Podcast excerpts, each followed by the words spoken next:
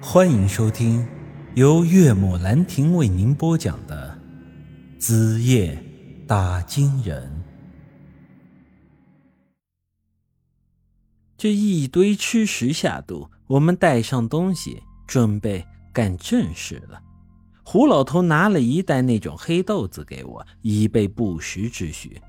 这时候，扎克杰突然走到我和胡老头面前，淡淡的说了句：“我我也要跟着进去。”他突然说出这种话，我并不觉得吃惊。刚才在吃饭的时候，其实我就已经看出些苗头了。扎个杰啊，是放心不下我们，担心明天这时候我们从里面出不来。当然了，他心里最放不下的还是他的白妹妹。其实，在我看来，我们此行完全就是生死难料。扎克杰真的不该跟着我们去。他要是出些什么事儿，我也实在是对不起胡老头。但是很明显，这小子是被感情冲昏了头脑，完全没有搞懂这其中的严重性。最重要的一点，他和姬姐要是真是情侣关系。这倒也没啥好说的，但这所谓的亲事是我瞎编出来的。他要是因为这个跟着我们进去遭了难，那我良心上是实在也说不过去的。所以这时候我还是在劝他老实跟他爷爷在外头守着，给我们当接应。但是我听他之后说话的口气，知道他是铁了心了。我偷偷掐了自己大腿一把，这瞎话果然不该乱说。之前骗他的时候，我哪里会想得到这家伙是这么个死脑筋啊？这话刚说完，这胡老头突然发了飙，一脚踹在了扎克杰大腿上。“你个没出息的玩意儿，你有种再说一遍！”看得出来，扎克杰平时很怕胡老头。三年前他离家出走的时候，也是瞒着胡老头才跑了的。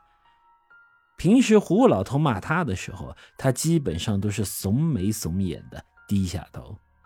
可是今天这小子像是吃了火药一样，这时候不但没低头，甚至敢对胡老头吼了：“我说我要跟着一起去，咋了嘛？”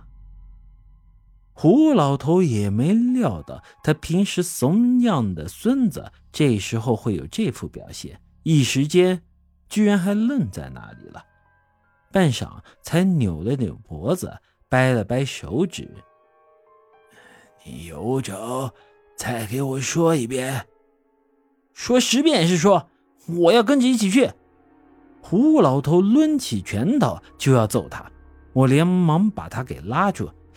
哎，别别别，孩子大了，可由不得你了。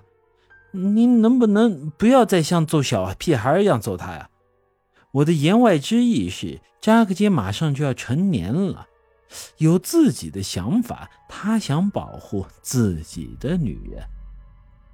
胡老头呢，也算是个人精了，自然能听得懂我的话。他咳嗽了两声，撇了撇旁边的姬姐，终究。还是把拳头给放下了。如此啊，扎克杰也就这样加入了我们的队伍。胡老头取下自己脖子上挂着的一个类似于鸡蛋的玩意儿，给扎克杰戴上，说道：“行，有点你爸的那意思了，是我家的种。”见胡老头想开了，我这心里啊。也是挺高兴的，笑着说道：“哟，这是啥玩意儿？护身符。哎，咋就只给你家扎个结呀？”说着，我拍了拍杨石的肩膀：“这我和老杨是外人，没我们的份，我们也不眼馋。但是你这孙媳妇儿总得照顾一下吧？这还没过门呢，您老人家。”不会这么明目张胆的玩偏心吧？这一碗水怎么也得端平喽。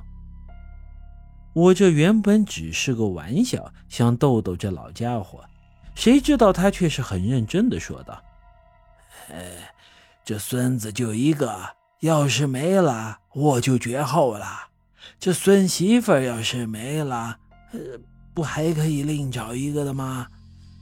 我被这老家伙的话弄得有些哭笑不得，给姬姐使了个眼神，她冷哼一声：“，谁稀罕呢？”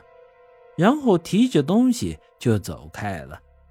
扎克杰见状，连忙追了上去：“嗯，白妹妹，要不这东西还是给你吧。”不得不说，这一路上有扎克杰这块活宝，倒也是给我添了不少的笑料。但是我心里清楚，这些玩笑话只不过是苦中作乐罢了。毕竟，我们即将要面对的可能就是死亡。试想一下，明天的这个时候，我们四个都没出来，胡老头等不到人，一个人落寞的回到家里，这种结果，谁还能笑得出来呢？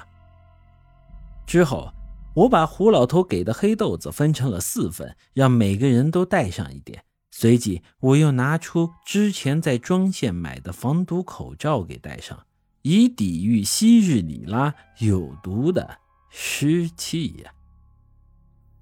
本集已经播讲完毕，欢迎您的继续收听。